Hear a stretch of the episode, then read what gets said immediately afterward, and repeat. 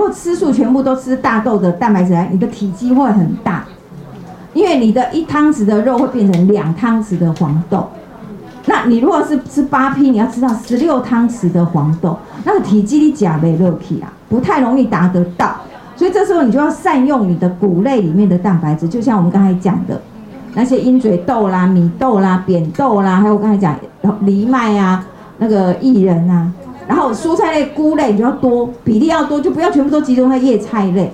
它会不会胀气？豆豆会，我说实话会。那因人而异，有些人不会，有些人会。那是因为它的豆类的种皮里面有所谓的无碳糖，我们的肠道是没办法去消化无碳糖的，怎么办？几个 e p l 啦。第一个泡水泡久一点，就一直把它泡，反复的放水，反反复的换，让它里面的那个皂素能够溶解出来，比较不会胀气。第二个，你的蒸就不用大铜电锅，用压力锅下去蒸，